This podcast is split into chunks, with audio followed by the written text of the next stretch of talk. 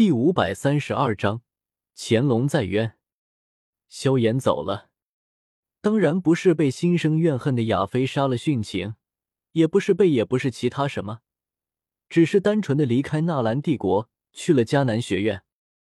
他是在药渣的满月酒结束之后离开的。满月酒办得很热闹隆重，从药渣刚生下来后就开始筹办，足足筹办了一个月。帝国内各方势力都派人来祝贺，酒宴上众人觥筹交错，满怀笑意。甚至纳兰嫣然的父亲，如今纳兰帝国的皇帝纳兰素，还下令免去全国一年赋税，普天同庆。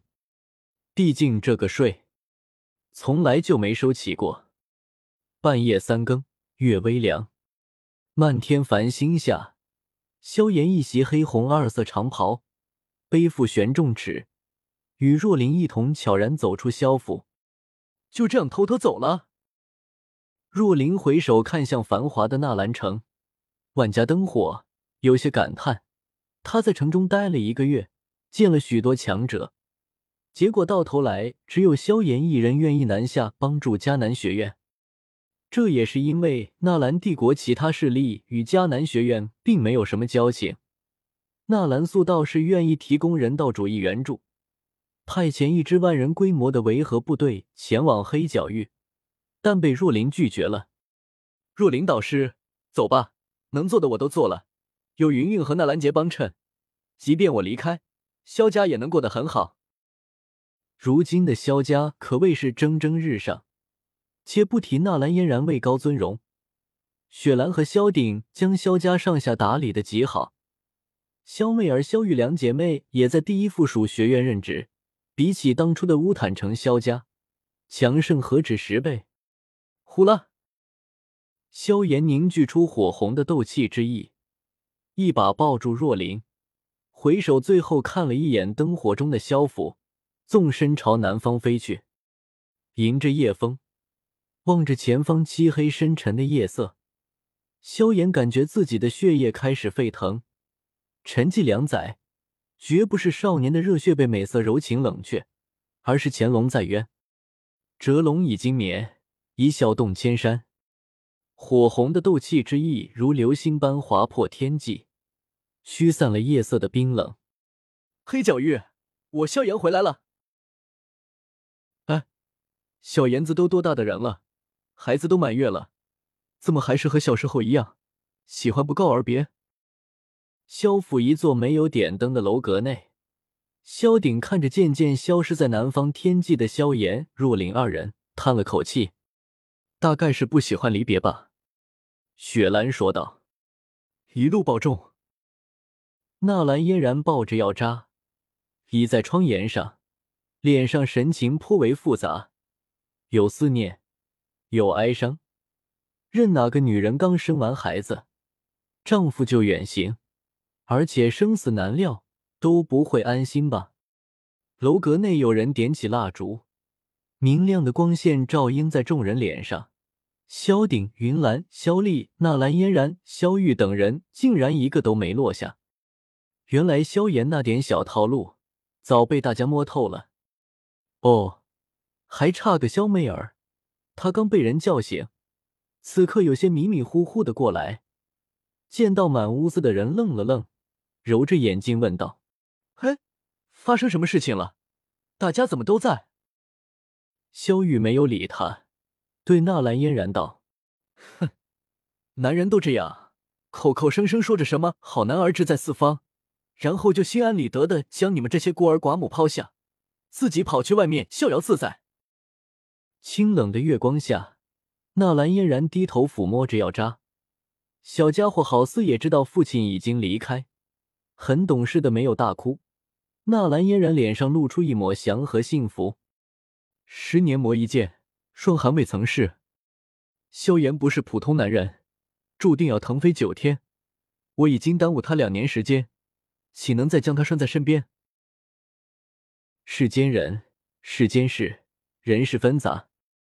就想你永远不会想到，为什么在一个孩子刚刚满月的西北大城夜晚。会有一个男人以离开的方式缅怀一段感情，你也不会想到，在同一片月光下的蛇人祖地内，我过得有多痛苦。好，青珠草已经提炼完毕，下面放入幽兰花。半夜三更，没有想象中的旖旎，小医仙还在叫我炼丹。他站在边上，低头看了眼药鼎内的情况，开口指点道：“我一手维持雷火，一手抓起一株幽兰花，扔入药鼎内。雷火涌动，小心炙烤着幽兰花，花朵开始萎缩，杂质不断剥离出来，渐渐有蓝色精华出现在眼中。好。”小医仙脸上带着笑意，就好像是他自己在炼药。幽兰花属寒性，与火焰有所冲突，接下来你要小心控制，绝对不能让他们起冲突，不然就失败了。我面皮一阵抽搐，你要让我打架，一击雷霆下去，我能劈碎一座山头；可让我炼药，这不正是张飞传真，强人所难？炼药时需要精细的控制力。这对灵魂、耐性、斗气控制力是一个极大的要求，就像是在制作一台极为精密的机器，不容任何差错。紧绷的神经让我额头上渐渐布满一层细密汗珠。忽然，雷火一个失控，能量冲突，幽兰花直接炸了，我呆立当场，整个人都快要裂开了。哎呀，竟然又失败了！小医仙柳眉微蹙，一边柔声安慰我受伤的心灵，一边拿出一株新的幽兰花。纳兰叶，我给你演示一遍如何淬炼幽兰花，你看仔细了。幽兰花有些像喇叭花，通体狭长，花开九瓣，色泽艳丽，约莫手掌大小。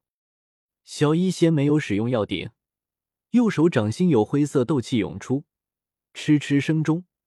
幽兰花瓣不断被腐蚀，化作灰色碎末飘零四方，最后只剩下一抹散发着幽蓝色光泽的药源精华。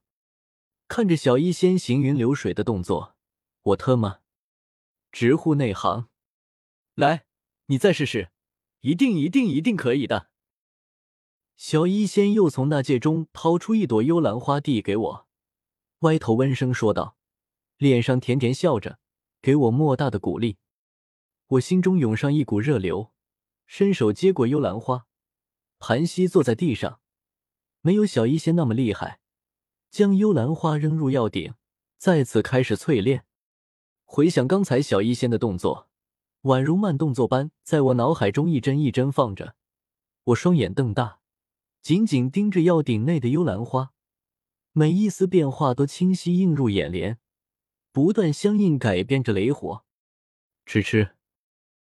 宛如残啃十桑叶的细微声响起，手掌大的幽兰花不断萎缩，最后蓬的散开，只剩下一小滩药源精华。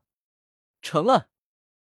我抬头与小医仙相视一眼，两人都笑了，笑得一样开心。快，把杂质弄出药鼎，然后开始最后一步凝丹。小医仙焦急道：“炼药最好能够一步完成。”刚才我提炼幽兰花失败了一次，停顿了不少时间。药鼎内其他提炼好的药源精华都在流失药力，这样会让丹药的成丹率下降不少。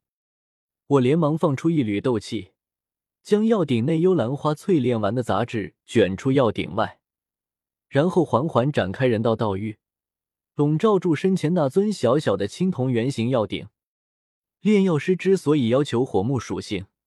就是因为在凝丹时，将药性不同的药源精华融合在一起，必须要靠木属性的柔和温性，才能让药源精华彼此不冲突。但这一步到了斗宗境界，已经可以用道玉来代替。青铜药鼎内一共有八小坛不同的药源精华，人道道玉蔓延过去，在药鼎内形成一个缓缓旋转的小漩涡。